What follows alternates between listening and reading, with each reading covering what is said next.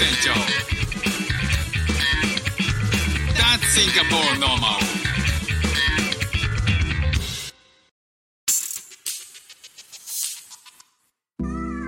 どうも副船長です。シンガポールでよんさいとごさいの息子の子育てをしている主婦です。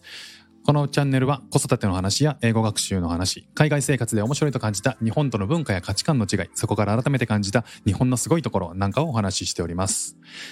えー、今日はですね、フック船長、えー、昼間からずっとネット回線の、えー、ことをやってました。あの知り合い、シンガポールでに来て主婦友でですね、まあ、主婦って同じ、えっと、主婦夫と書いて主婦の、えー、友達がなんかそのネットワークについてすごい詳しい、えー、専門家だったので、えー、ちょっと来てもらってですね、うちのネット回線のひどい、えー、ところを見てもらって、というのもなんかこうコンクリートだっていうこともあって非常に Wi-Fi が飛びにくいんですよね。まあ、そんなこともあって僕の部屋は大丈夫なんですけど、妻の部屋が、えー、なかなかこう Wi-Fi がうまく飛ばないという状況があって、えー、見てもらったんですけど、えー、さん、えー、にじかんぐらい、えー結構ね、あのみっちり見てもらったんですけど、どうやらやっぱりこう家の壁の分厚さの影響によって、えー、電波が来ないんじゃないかっていう風に結論に至ってきそうな気がしてるんですけど、まあ突破口がねちょっと見えてきたんで、えー、もうちょっとかなという風に思っています。さあ今日はですね、えー、年末年始の エスエヌエス に関してちょっとお話をしたいと思うんですけど、えー、最近ね、あのー、日本に帰ってあれしたいなこれしたいなみたいなことをなんとなく衝動的に感じてたんですよね、この年末年始で。えー、例えばこう温泉行きたいなとか、えー、なんかお餅食べたいな、お雑煮食べたいなとか、えーまあ、年末年始ね、日本の年末年始っぽいことしたいなとかって思ったり、えー、なんかこう地方に行ってなんか美味しいもの食べたいなっていうふうに思ったりとか、えー、なんかそんなふうに思ったんですね。でこれなんでなんだろうなって思ってで、えー、ちょっと考えてみたら、どうやらこういうことなんじゃないかなと思ったんですよ。その日頃チェックしてる エスエヌエス のアカウントからやっぱこう年末年始ならではのこう体験を投稿している人が多くて、まあ、割合として多くて、えー、例えばこう実家に帰って、年末年始実家に帰りました、でその実家でおせちを食べましたとか、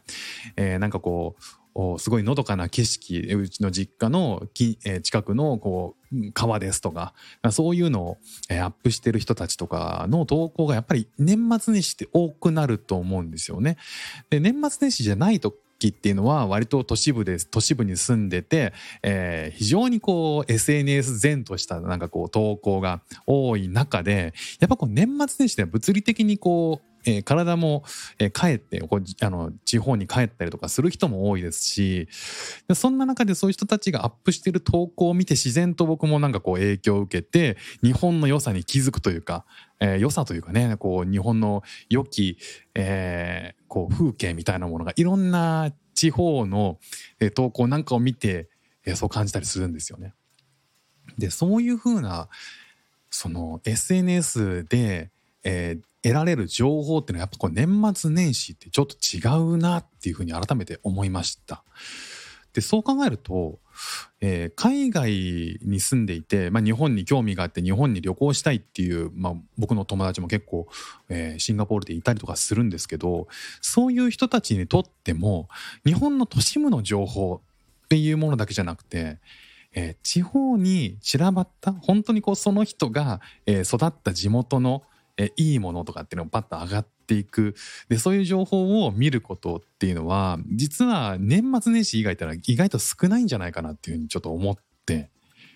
まあ、僕自身もね、あの東京とかに住んでたその東京に住んでる友達とかの東京の情報っていうのから急に年末年始で地方の情報に切り替わってっていう、そういうものを見て影響を受けるわけなんで、このねこう年末年始ならではの エスエヌエス の、えー、ネタの内容の特異性みたいなものっていうのは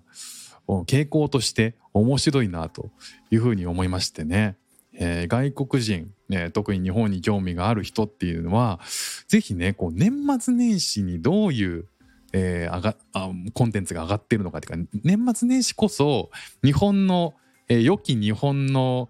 えー、ネタ、食べ物もそうだし風景もそうだし、そういったものが年末年始にこそ詰まってるんじゃないかなというふうにふと思って、えー、皆さんねいかがでしょうか。えー、なんかこう年末年始はちょっと エスエヌエス の投稿やっぱ違いますよね。ということでこうちょっと投げかける風で、えーはい、今日配信してみました。今日も聞いていただきましてありがとうございました。フック船長でした。じゃあまたね。